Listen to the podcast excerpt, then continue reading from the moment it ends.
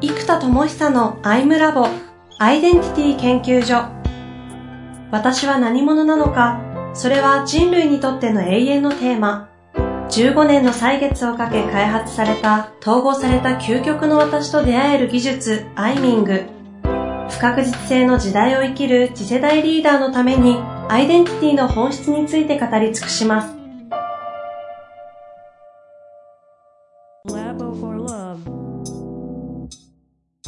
こんにちは、遠藤和樹です。生田智久のアイムラボアイデンティティ研究所。生田さん本日もよろしくお願いいたします。はい、よろしくお願いいたします。さあ、前回は、あれですよね、セルフアイミング終わった後に、フリーザとオーブナーが解放されて、はい、今まで封印を、てか抑えてたプロデューサーを2割程度、うんそうですね。活動することを決めて、うん、じゃあ決めましたという話をさせていただいたんですが。永遠と30分ぐらい話 はい。まあ、というわけでですね、うん、発動して実際どうだったかとかいう話ですかね、今日は。そうですね。えっ、ー、と、これもですね、まあ本当にご縁とか不思議な流れってやっぱあるなと思ったのが、うんうん、今日金曜日に前回木曜って言ったかもしれない先週の金曜日に起動したんですはい。ちなみに今日火曜日なの火曜日です。4日ぐらい前ですね。で、金曜日に起動して、で、僕もなんかもう思い立ったが吉日っていう昔の方、黄色エネルギーが高いとそうなるんですよ。うんうん、あの、思い立ったが吉日なので、もう速攻やるって決めましたっつって、その文科省のこの飛び立てのリーダーの船橋さんって方いらっしゃるね、はい、船橋さんに、あの、もう、すみません、今までちょっと全然動け、コミュニティの期待値が、ね、期待をかけていただいたのに全然動けなかったんですけどもう、とりあえずコミュニティをやるプロデューサーっていう事項を起動することを決めましたと。なので、えっと、飛び立てのコミュニティもどういうことができるかあれだけども、うん、少なくとももう、一個 NP を作って、えー、やることは自分の中で決めましたっていうことをバッと送ったら、うんうん、これまたちょっと偶然、その飛び立てのコミュニティ、同窓会コミュニティがあるので、うんうん、その、えっ、ー、と、各地域、全国のリーダーが集まる、えー、合宿が、ちょうどだからその、日月でやってると、文科省で。明日、明後日でやると。そうです文科省でやってる知らなかったんです知らなかったんですよ。だから、そのぜひ来てくれっていうのを連絡いただいて、そしたらね、起動するって決めた瞬間に、いや、それ、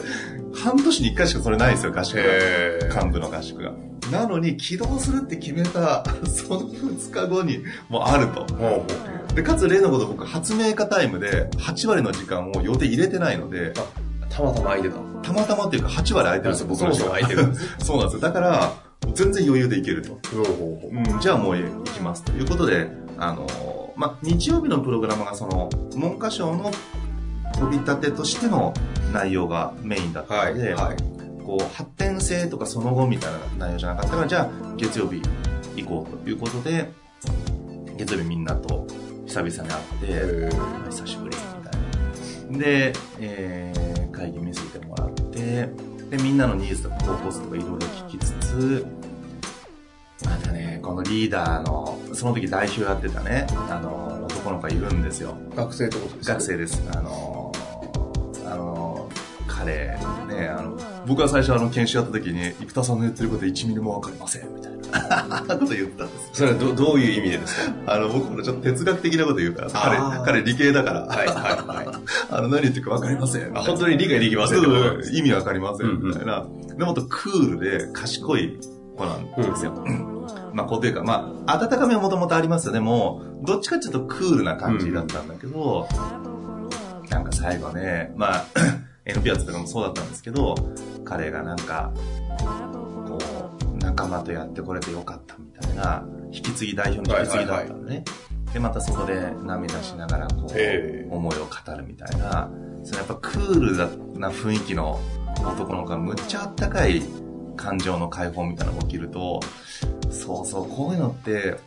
受講生、もらう側じゃ絶対起きないんだよなって。僕は Education 3.0って言っていた、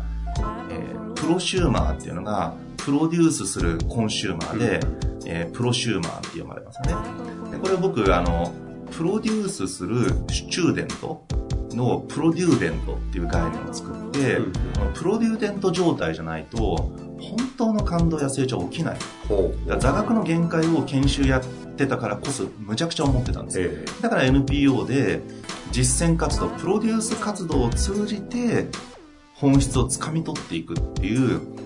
えー軸形成をすえる。ん。で、なんでかっていうと軸形成をするときに、ほとんどの人はもらう価値観で形成しちゃうんですね。映画を見て楽しかったから映画を作りたい。これは受給者としての価値を知ってるんです。つまりクライアントとして。うん。だから映画を見る、受け取って楽しい。でも、作って楽しいかどうかは話は別なんですね。はいはい。だから実はプロデュースして映画作って人が感動してくれたのが忘れられなくてどうしても映画作りたいんですって思ってる人とファンとして映画が好きなんですだから映画作りたいんですって人は、ん。あのー軸の強さが全然次元が違うんです、うん。で多くの場合与えた経験が当然学生なんで社会人じゃないので、えー価値提供した経験が少ないわけですよはいはいはあったとしても、サークル作って、イベント作ってみんなが喜んでくれた。そうすると、イベント的な創造価値は知っているんだけども、じゃあ、パソコン作った経験もなければ、グラスを作った経験もなければ、なんだ、保険とかサービスをやった経験もないので、うその、与えたことによる軸形成の経験値がなさすぎるんい。ですね。だから、この浄土体験を与える経験の中でどういう与えるが好きなのか、笑顔を作るのが好きなのか、相手が自信ができるっていうのが好きなのか、あの、なんだ、相手が賢くなることに喜びがあるのか、どんな価値創造に自分の喜びがあるかという、創造価値に対しての価値観形成を、それを体験できる浄土体験を設計する必要があるんですで、やっぱり、あの、まあ、そういう設計で僕は NPO を作ってたんですけあ。ども、ええ今回は別に僕そういう関わってないですね、そこまでは。はい。だけど、とにかく僕の経験で合宿が鍵だっていうことで、その一番最初のミーティングの時に、とりあえずみんな合宿やった方がいいよって言って、一回合宿やろうよ、言って、確かに生田さんそれ口癖のようにね、とりあえず言いますもんね。とりあえず合宿やった方がいいよっていうのね。で、はいあの、で、その合宿がやること決まったんですね。ええだからそこで確かにちょっと種は作ったんですけど、で、今回その合宿だったからこその感動みたいなことがまた起きて、はいはい。よかったですと。だからやっぱ合宿いいですみたいになってきてたから、あの、まあ、それも含めて、こう、コミュニティが出来上がってきてたなと。で、やっぱ寝食を共にするっていうのがやっぱりコミュニティ形成の本当に鍵になってくるんですね。これをこう、まあ、まあ、それ僕やったのは本当にシードだけですけど、その後、ね、僕関われてなかったから、プロデューサー封印してたの。で、そこからもう1年ぐらい経って、もうみんながすごい成長してるし、そのリーダー層のメンバーとか3人とかもめっちゃ強い絆になってるし、えやっぱ絆を作ろうとした人が一番、一番絆ができるし、誰かの感動を作ろうとした人が一番感動する。だからね、多分映画を見てる僕らよりも映画を作ってクランクインした人たちの方が絶対感動してるんですよ。そうでしょうね。だから目に見えない価値というのは、もらおうとすると遠ざかる。え例えば承認されたいと思うと、承認されたがりーな人って承認したくないってみんなが思うので、目に見えない価値をもらおうとすると遠ざかる。でも、与えると増幅するっていう現象が起きる。うんうんつまり感動を作ろうとした人が一番感動できる。で、物理世界の法則と目に見えない世界の感情世界の法則が真逆になってる。だから与えれば増えるしう、もらおうとすると減るっていう現象が起きる。うん承認されたがりーな人は承認されなくなっていくんですよ。うんあいつ結局承認目的にやってるよね、みたいな。成果出して、俺、成果出した承認してイエーイみたいな投稿すると、うん、ウェイ系ね、みたいな風な扱い されちゃうみたいな。なんか、承認されなくなっちゃうんですよね。ええいや、わかる感じしますよね、それはね。だからこれが目に見えない世界の法則なので、これを実体験で知っている。うんつまり、誰かの感動を作ったことが自分の感動になった。もしくは誰かの成長を支援したことが一番の成長になった。うんっていうのを、理論とか哲学とか素敵なお話じゃなくて、体で知っている人は強いんですよ。そうすると、仕事っていうのは、他者に価値を創造して換金することが仕事なわけですよね。ところが、まあまあ NPO の仕事とかなんて換金が入らない場合もありますけど、はい他者に価値創造。価値創造こそが自分の幸福や充実や喜びを最もも作るものであるというのを体で知っている。うんそうするとなんか人に与えましょうよっていうのは崇高な話ではなくて、いやだって誰かの感動を作ろうと一生懸命だったら俺が一番感動したしっていうのを知ってると、超自己中に自分がむっちゃ感動したいとか、俺が一番成長できりゃいいんだよとか、もう、うん、俺が成長して俺が感動すりゃいいんだ。ちょっとそのその最高のやり方なんだってなったら、人の感動を作ることであり、人の成長を作ることなんですよ。うんそうすると、あのー自他の統合が起きる。つまり、自分のためと他者のためというのは、全く同じ他者に作ることが自分のために最もなってしまうということを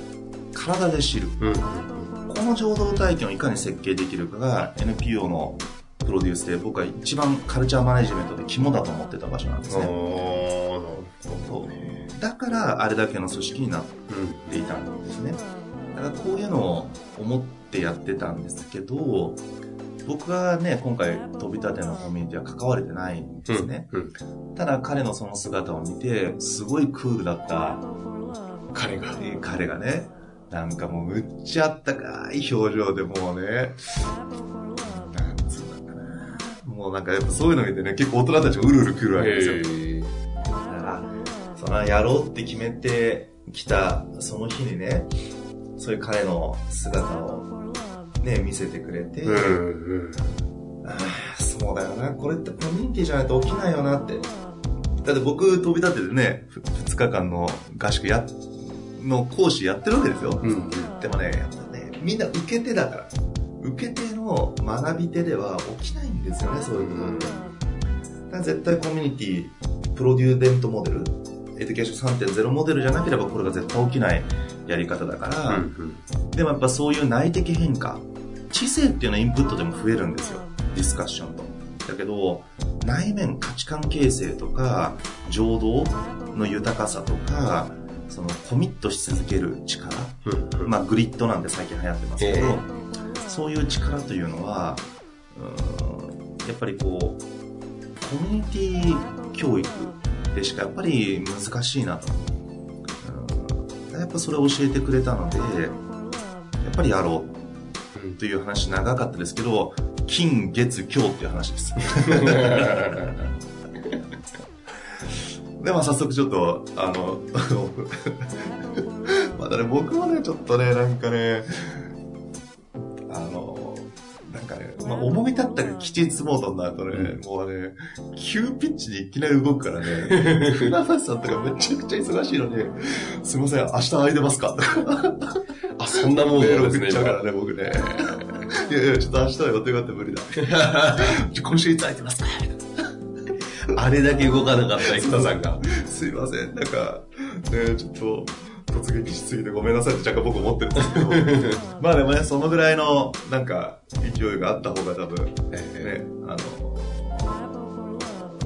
まあ、それでな、みんなと話した結果、僕は絶対704日の合宿っていうのが価値だって知ってるんですね。はいで、前 NPO って言ったけど、ここに持ってくのが大変だって3、4年かかったんですよ。ど、ど、どどういう意味ですか？つまり、1泊2日の合宿でみんな無理だって言ったので、じゃあだんだん3泊4日にしようとか、4泊5日にしようってするのに、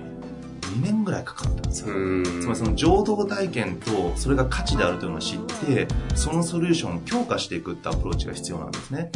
でもいきなり7泊8日プロデュースしようって無理なんですよ。うん無理無理無理そんなみんなお金もなし時間もなし来ないよってなっちゃうから、あこれを7泊8日をスタンダードにするのに4年ぐらいのですね、で、僕がガーンと決めてやってもみんな伸びないから、あ。そこ何自発性というか、こうそういう方向に行くように、7泊8日まで持ってたそうなんです。だから、みんなの中でどっちがいいとかやってって、もう一歩行ってみようよとか、じゃあ本当の価値何かなっていうのをファシリテーションをしながら、なんとか7泊。で、7泊8日やったら、まあ僕の想定通りの、いつも言っていた、こう、車に構えてる強がりな男の子が、自然に涙してしまう感動うん。っていうのが僕の定義している感動、情動体験の基準なんですね。わかりやすいですで、ね。これが自然じゃないって何かって、僕が講師が感動話をするとかやれば、もちろんプロなので、ね、その感性豊かな若者が涙するような研修って別にやれるんですよ。うんうんうんあの、技として、うん技術力で。でも、それやった瞬間急に宗教っぽくなってしまう。そうでなくても宗教とかいっぱい言われたんですよ、僕。NPO やってたから。で、そうしちゃうと、結局僕へのロイヤリティが高まりすぎてしまうと、僕に喜ばれる私を形成し始めちゃうんですね。はいはいいや、そうじゃなくて自分が生きたい自分を作れっていうのが僕のコンセプトなので、ロイヤリティをつけすぎちゃいけない。だから、内的ゼロ磁場って最近僕は言ってるんですけど、うん磁場をゼロにしたいんですね。つまり、僕が強力な磁石になると、相手の内なるコンパスは僕に向いちゃうんですよ。うん生田さんに褒められるとか、なんか生田さんにすごいと言ってもらえる私とか、やっぱそうなると今度競争化しちゃうから、はいはいだからまあ、ある意味僕の狙い通りといえば狙い通りですけど、僕のやってた NPO のメンバーで、いい意味で僕にロイヤリティが高い人ってすっごい少ないですよ。うん逆に価値が分かられてないっていう側面もあるんですけど、まあ狙い通りにロイヤリティが僕につくんじゃなくて仲間についてる。でも、まあ当たり前だけど僕が辞めたらこういう組織は生まれないし、なくなってしまったわけですけど、だけどそれは狙い通りそれが起こせていて、うんうんこれが多分教育とか、あの、場作りのプロからすると、あんだけのコミュニティとあんだけのプロデュースをしておいて、いい意味で誰も僕の方にロイヤリティがついてないことの方が逆に場作りのプロからすると、すごい技なんですよ。うん。技術。うん。うん。だからこれがやっぱりちょっと距離感を、の調整の、まあ、成功した側面とだから失敗した側面が実はあったんですけど、うん。やっぱりこういうのを、まあいろいろあって、ちょっといろいろあったからどうしてもね、い。ろいろあった話の方にちょっと熱が入っちゃって、だからそれるんですけど、ええ。まあそれだけのね、ものを経験されたんでしょうからね。まあでももう一回やろうというのを後押ししてくれる人たちや、あのまあその彼とこう大きかったですね、あのニックネームジョージって言うんですけど、本名じゃないからいい。うん、そう、彼はね、なんか本当にいいリーダー、なんか、うん、なんかいい男になったなっていう、ええわずか1年でってことですか？うんもういい男ですよ。なんかね、もうちょっとなんか、あんまり僕だから緑的自分をね、認めたくないんだけど、ちょっと胸がね、あーみたいな、すするの。そうだな、でも閉じててもなんか感じさせてくれるんだなって。で結局それって間で生まれているわけですよね。僕一人がボンって決めて、うん。やるぞじゃなくて結局なんかなんだかんだ言って最後の最後とどめの一撃一撃を刺してくれたのは彼なんですよね。まあやるって決めてましたよでも、それはどっちかっていうと僕の志的エネルギーで決まっていたことなので感情的なものがついてきてたわけじゃない、うん。正直感情的なものに関してはいろんな陰陽の方の陰の出来事も大きかったことでああまたあれに近いことやりながらやるのかみたいな気持ちも若干やっぱりあるわけなんですよね、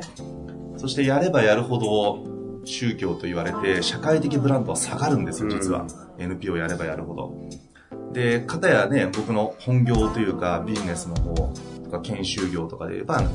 ね、それなりなところにちゃんと導入されていったりとかしていき、そっちにフォーカスすれば、当然キャッシュフローも、ブランドも、自分の発明品もどんどん進んでいく。でやればやるほどやっぱり NPO は、まあ多くの人が経験してますけど、ブランドも下がるし、なんだろうな、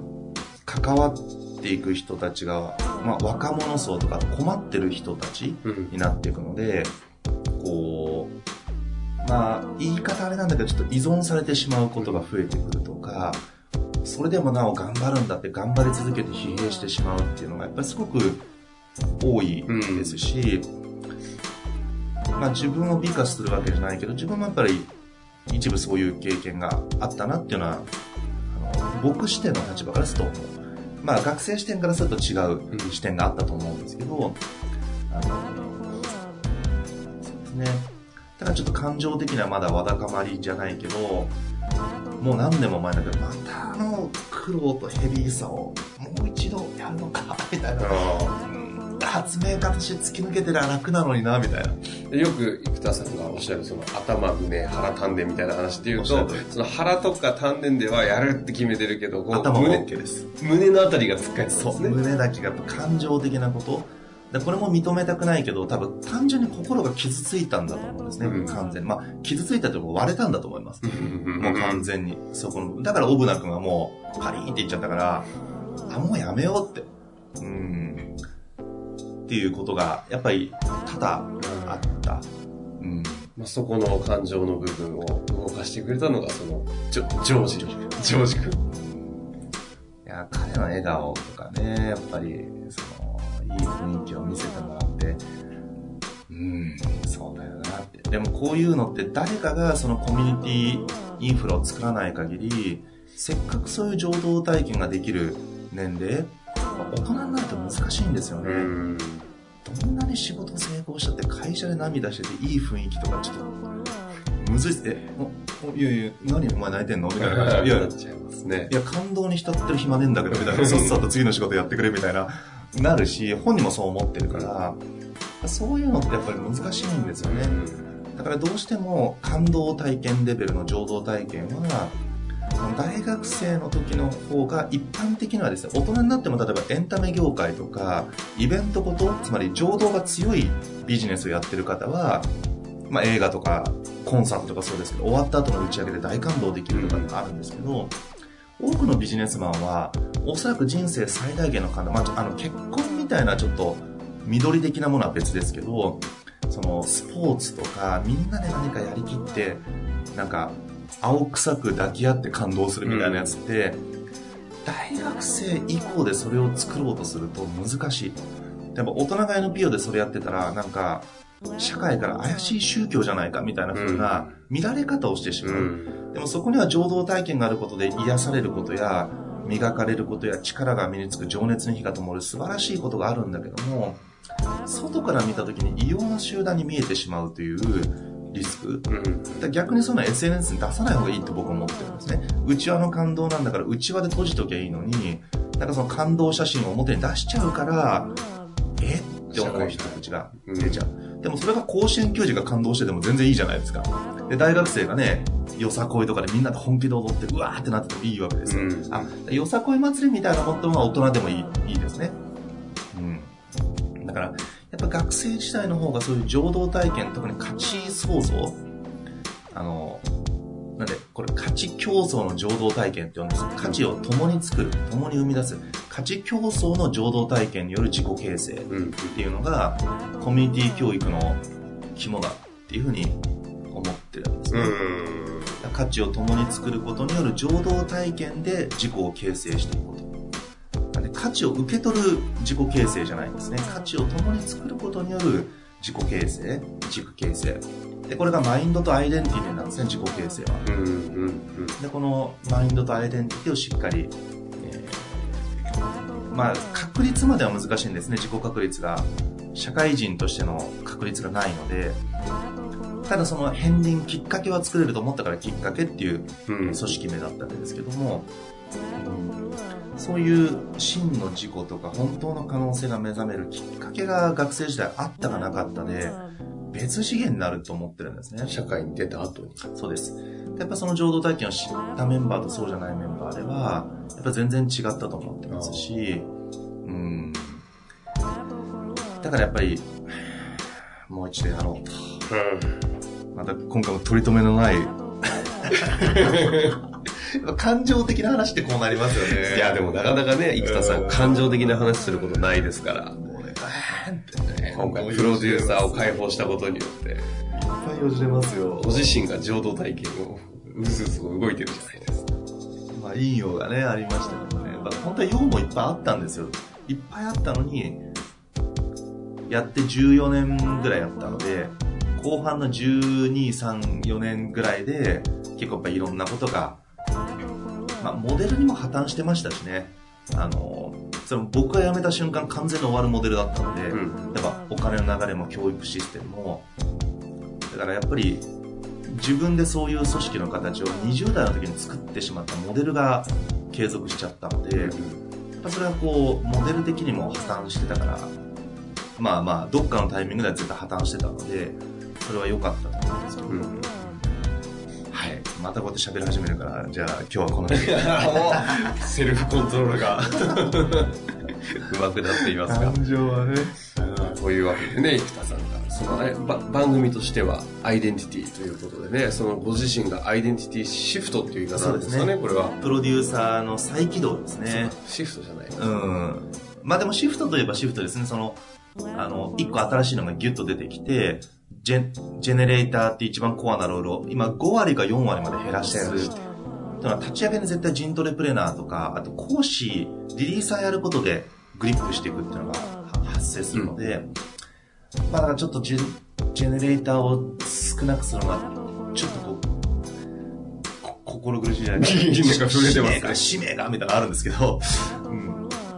まあでもトータルでいくと今の時期はそっちの方が絶対です。あの、ビーイングがやっぱり閉じちゃって、うん、ビーイングの開放の方が、トータルで言うと絶対今のタイミングでは大きいと思うので、うん、はい。というロジックでね、やってきたということで、プロデューサーの生田さんでした。っていうことですかね。はい。次回はまたこの延長できますか？そうですね。まあ、一応まあ、自分でやってるとその後、まあ本当にありがたいことに奇跡の流れを通じて押し出していただけましたよというところなので、そうですね。あとここからブレイクダウンですかね。じゃあ、 how でどうするかっていう戦略、戦術まで落としたので、えっと、戦略の話、戦術の話できると、こういうなんかアイデンティティの選択から出来事と感情的な要素そして戦略戦術ってなればまさにこれがアイミングの醍醐味だと思うのでそれを今実体験してる自分の事例がおそらく最先端の事例だと思いますいいですね。じゃあこの内的な世界をどうやってハウで具現化して落としていくかという話をそうですねねしていただいて、はい、楽しみにしたいなと思います。というわけで本日もありがとうございました、はい、ありがとうございます